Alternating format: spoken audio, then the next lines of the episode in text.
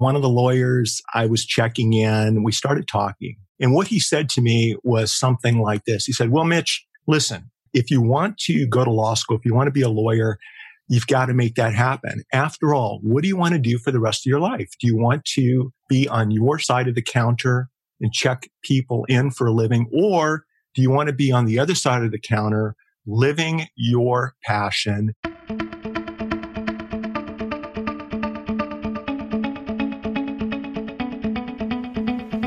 I'm Brian Creamer. I believe that one of the most valuable gifts you can give yourself is making smaller shifts. It's the small shifts in our lives that can create epic outcomes. Your journey to be more deeply connected into the life you truly deserve starts right now.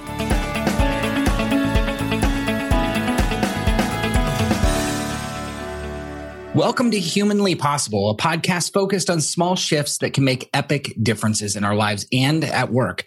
I'll introduce our guest, who's someone I admire. He's a great friend and am totally honored to have him on the show.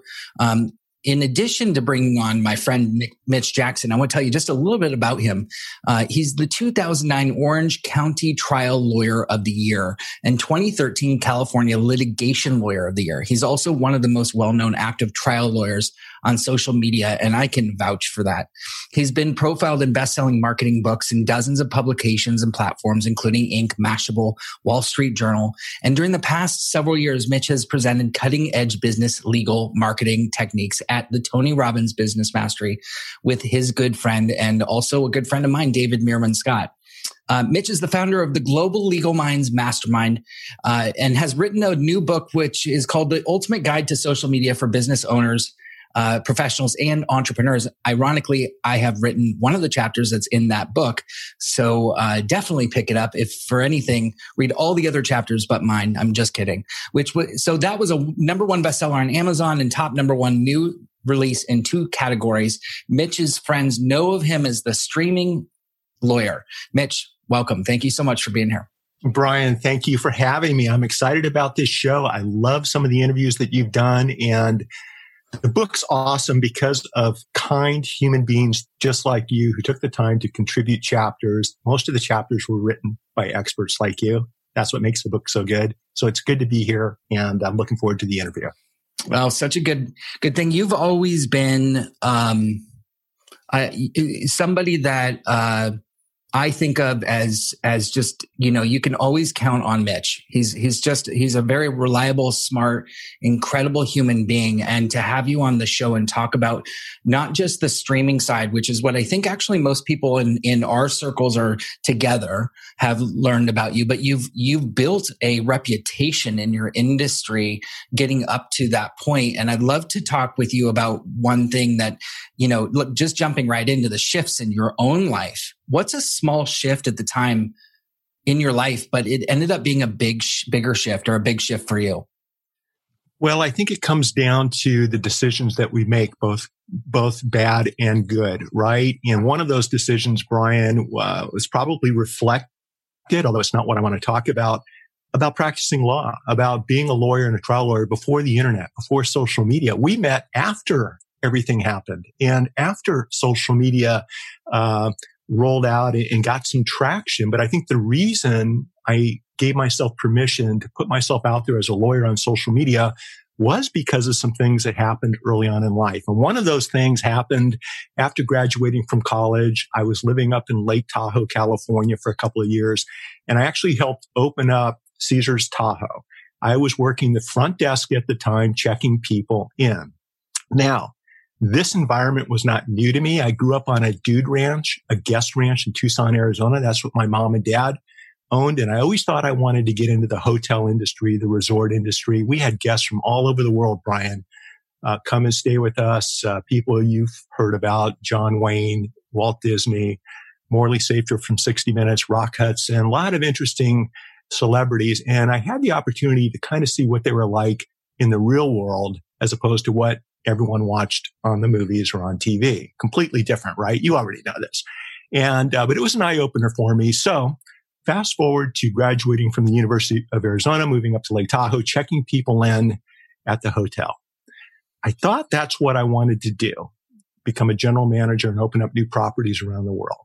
I realized after the first year at Caesars, it's not what I wanted to do. I wasn't passionate about it. I had an interest in becoming a lawyer, but I never took that step.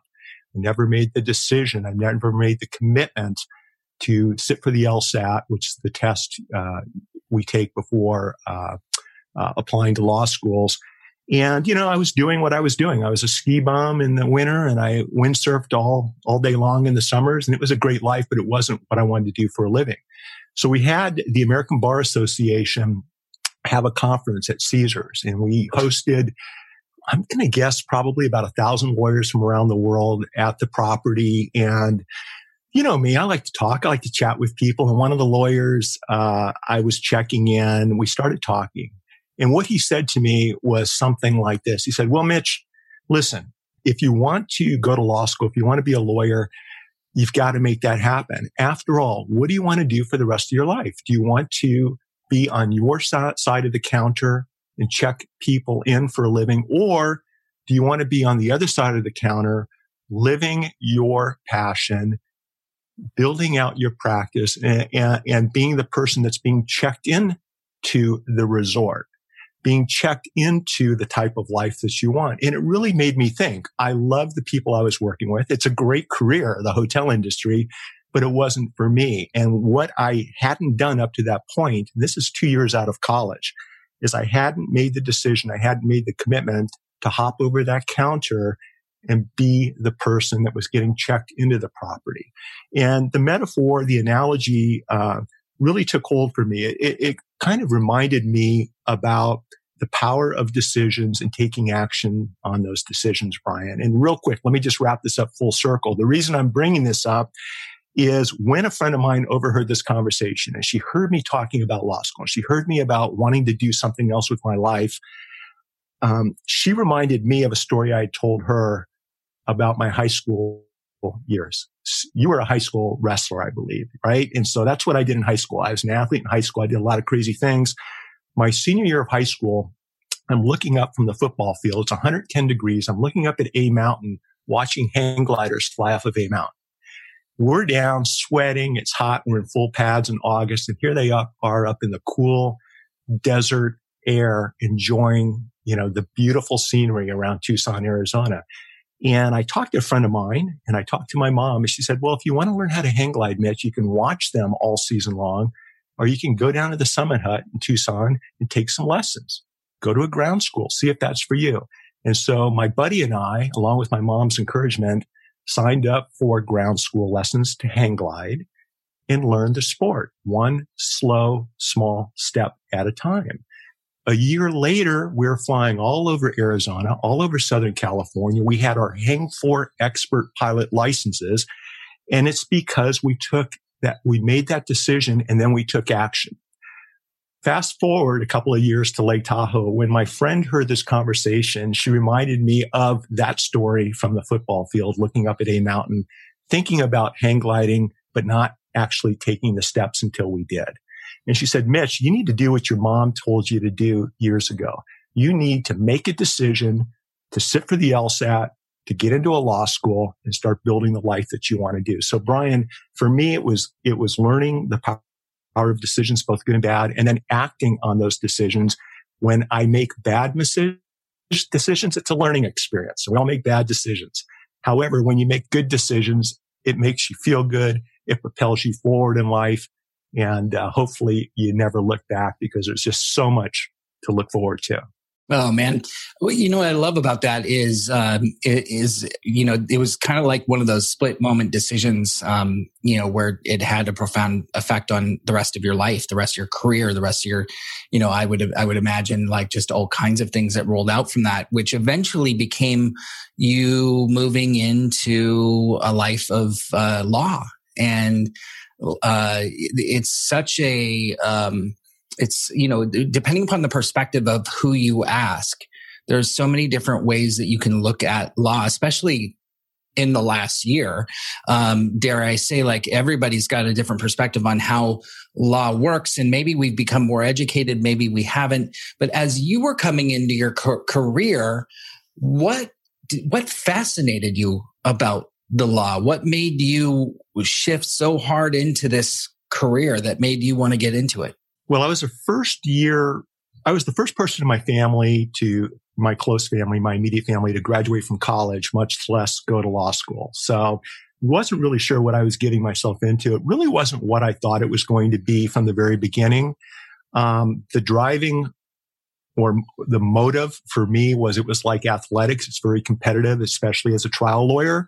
Whoever prepares and practices the best, who can step into that courtroom and develop rapport with the jury, to become that leader in the courtroom, to know the law, the evidence, the procedure, but also have people skills, right? I realized that's what it took to be successful in court. So not having grown up in the industry, what I did notice right away, Brian, was it wasn't what I thought it was going to be. And if I wanted to design and craft and create the type of life that I wanted to live, I was going to have to start doing things my own way. Once again, it comes down to decisions. I immediately started trying cases. The first couple cases I tried, I did in a way that I watched other lawyers while I was in law school as a law clerk, how they tried their cases. It didn't feel good. It didn't feel natural. And I realized, okay, I need to be myself. I can't speak like Brian Creamer. I can't make an argument like, my partner, Lisa, or your awesome wife, Courtney. You have to be yourself. And I think, once again, I made a decision my third trial in, and it was a fairly substantial trial, to try the case as Mitch Jackson. How would I do it? My personality, right? And you already know where I'm going with this, but for the first time, I felt like I connected with the jury. For the first time, I felt like they trusted me to guide them, to take them by the hand and guide them through the trial process. And that's what happened. I also, for the first time, didn't try my case in chronological order. Generally, back then, what we were taught is you share the facts and the evidence in chronological order. That's the way we live our lives. We get up in the morning, we go through our day, we make good and bad decisions, and then we call it a night when we put our head on the pillow. Well, a lot of trial lawyers present their cases that way. And what I did in that third trial is I actually went immediately to the meat of the case. It was a tragic, wrongful death case involving a jet ski accident.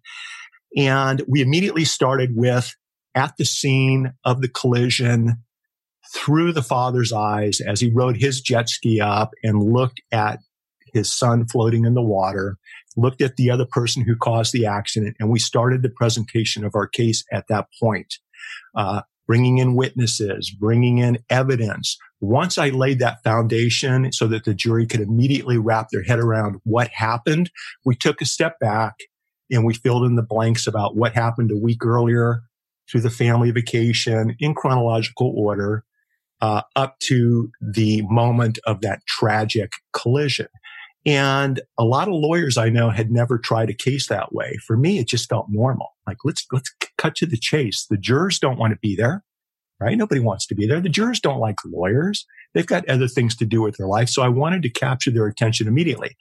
So I built upon that approach over the years, trying cases in ways that other lawyers don't, trying to be unique, trying to create memorable experiences in a courtroom. Fast forward to today, doing the things that you teach, doing the things a lot of marketing and branding experts teach to capture the attention of a jury, to respect their time and attention, and to actually empower them. And I think that's key, Brian. By the way, you ask a lawyer a question, you're going to get a long answer. So I apologize for that. I really do. I don't mean to ramble on, but this is really important. Everybody talks about storytelling in today's world, right? It's not new. It's something that really good lawyers have been doing for hundreds of years, right? But storytelling is one of the most powerful ways to share a message. Now, here's the thing, though. If all you do is tell a good story, what you're doing is you're entertaining your audience, and no more and no less. With the jury, what we have to do is tell a good story through evidence and procedure and through witnesses, but we also have to concurrently empower our audience to take action. Once that jury leaves the courtroom and goes back into the jury deliberation room, we don't talk to them anymore. They're talking among themselves. So part of my success over the years has been empowering the jury and allowing them to give themselves permission to come to the decision that's supported by the facts and the law, and frankly, the position my client is presenting in the courtroom so that the outcome or the result of that jury verdict is what my client's looking for. And once we took that storytelling step to the next level of also empowering our jury, which seems pretty basic when you and I are talking about it today, but it's critically important in trial, that changed everything. I always like to use anchors. They're also referred to as echoes by trial lawyers. When we're talking about evidence, we're talking about, for example, that case that I'm referring to you. If I talk about the young man unfortunately passing away because of the collision, I won't just say something like that. What I'll say is I'll incorporate in when the defendant came around at a high speed, a blind corner, spraying water up from behind this watercraft, not knowing what was on the other side of that corner, and struck my client. He killed my client's son, right? And I'll always incorporate the facts into the argument I'm trying to make so that when the jury's back deliberating, that's what they're talking about. They're not just talking about somebody being harmed or a contract being breached. They're incorporating other facts into their explanation. And so they're actually selling that case to other jurors who may be on the fence as to what the right thing is to do. You know, you bring up a fascinating point. It's funny. I had a whole nother set of questions and now all of a sudden I'm like, you know, this is fascinating stuff. I got to dive into this a little bit more because what you're saying is true.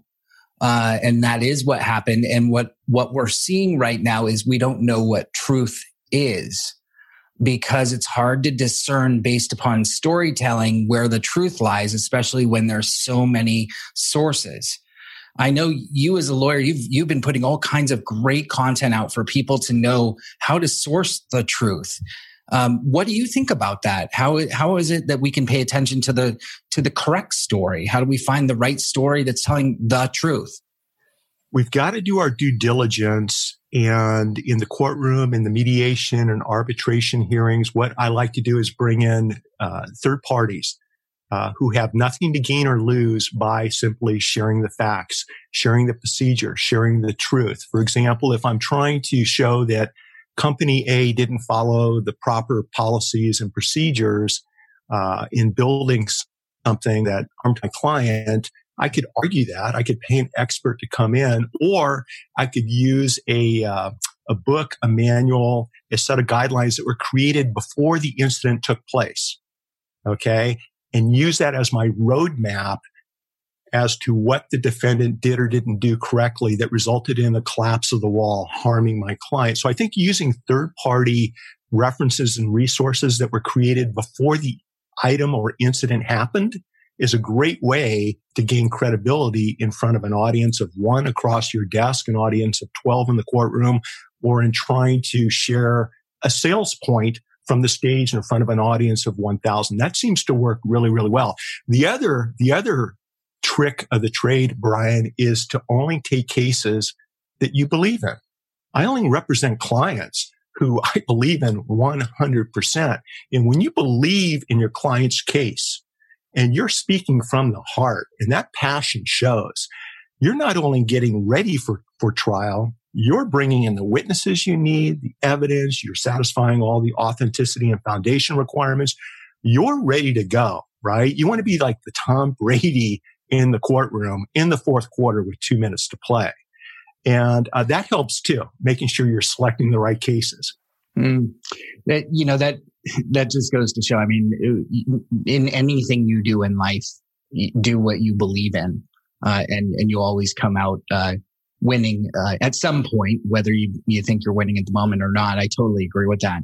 I'm also curious, what's one thing that almost seemed insurmountable in your life? Like it was a massive undertaking and you were looking at it going, how am I going to get this done? And what shifts did you create to make that happen? So I've never been the sharpest knife in the drawer. And it's because I've always focused my attention in high school. It was on sports, motocross, hang gliding, like we've talked about, girls, right? Same thing in college. I managed to squeeze a 4-year degree into a 5-year experience at the University of Arizona. And I wouldn't trade it. I wouldn't trade it for the world. It was awesome. Having said all that, I think for me, coming to the realization, checking people in at Lake Tahoe, at Caesars, okay, I want to become a lawyer, but I didn't put the time in to have the grades to get into a great law school. Am I going to be able to get a good score on the LSAT that will get me into a law school? So that was the challenge. That was a very real world challenge. And what I did is I called my folks. We didn't have the internet back then. I picked up the phone, called long distance. My dad, mom said, come back down to Tucson, study your ass off for the LSAT, right? You don't have to work. You don't have to do anything for the next 3 months. Study your butt off and take the test. And that's what I did. I came home, and for the first time in my life, I sat down and just from 8 in the morning till 8 at night, just went through practice tests and practice exams and got ready for that LSAT. Here's the kicker, Brian. I was ready. For the first time in my life, I was ready for an academic challenge. Okay. It was very similar to how I felt Friday night playing football on the tennis courts, whatever it might be. So 2 days before the LSAT, I wake up with a swollen throat. I had tonsillitis, right? And that just knocks you off your feet. And I remember talking to my folks about it. My dad said, you put in 3 hard months, take the damn test. Take the test and let's see what happens. So I went in there at about 50% capacity, managed to do better than I thought I would for the LSAT, which then helped open up doors to get into 3 or 4 different law schools that I was interested in going to. It brought me here to Southern California. In law school, I met my wife. And, 32 years later, we just celebrated our 32nd wedding anniversary, 2 beautiful kids, 26 and 20. And our daughter, Brian, I think you know this, just became a lawyer and is in her first year of practicing law at Shepherd Mullen in Century City in Los Angeles. And when we asked AJ, why do you want to go to law school? Here's what she told us. She looked at us and said, well, I've watched what you and mom have done over the years, and you guys help people. And I want to help people too. And that just warmed my heart when she said that, understanding that, I was hoping she had a good appreciation as to how much time and effort it takes to do a good job for your clients. But, yeah, so for all of those reasons, those challenges, not being the smartest guy in the room, what I learned is you can compensate for all of that with hard work, with hustle, with preparation, and then for doing things in a way that other people don't do it, right? And that, to me, has been a fun learning experience. I'm trying to pass it along to the kids, Brian, but they won't listen to me. Not yet. Not yet. I have that too. I understand. Well, let's leave off with this one thing. I want to, before we close out, I want to make sure that everyone has a chance to understand what is one leadership lesson that you've learned in your life that changed the way you approach your life. You got to walk your talk. It's not that complicated to lead others, to whether you're leading them or not. And I think with social media in today's world, there are people out there that are connecting with you and I that we've never met. Sometimes we haven't heard from them before, but they'll share a story about something we've posted, something they've watched us do that's changed their lives. And for me, it's the young trial lawyers, it's law school students, right? And business owners. And I think one of the things I watched my mom and dad do growing up at the ranch, one of the things I learned in the different management positions I was in before law school was the good managers were people that connected with their team on a human level.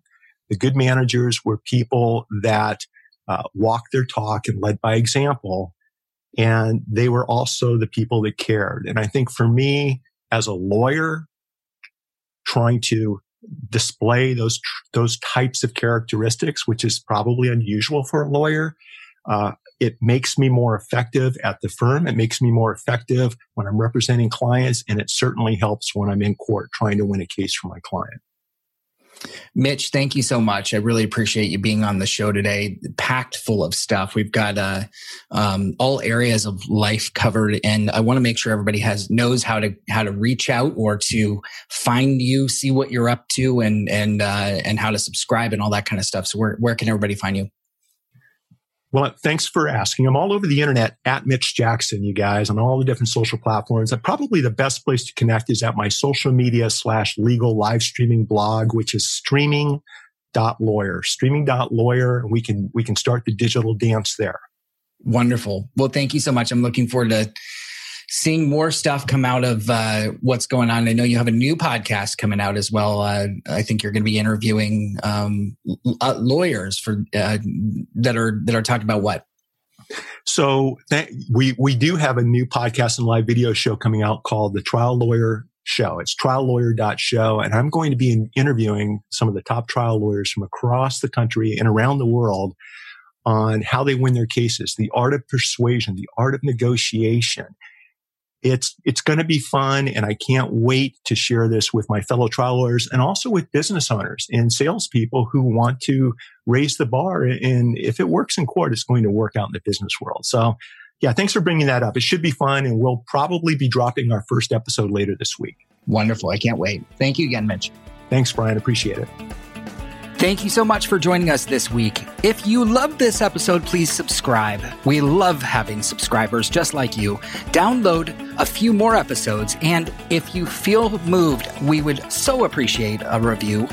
I'd love to also hear your key takeaway. What impacted you from this episode? You can tweet me your answer and reach out on Twitter at Brian Creamer. That's Brian with a Y, Creamer with a K. And definitely be sure to join us in our Facebook group. We have just under 3,000 humans just like you and me looking to connect even more imperfectly. Until next time.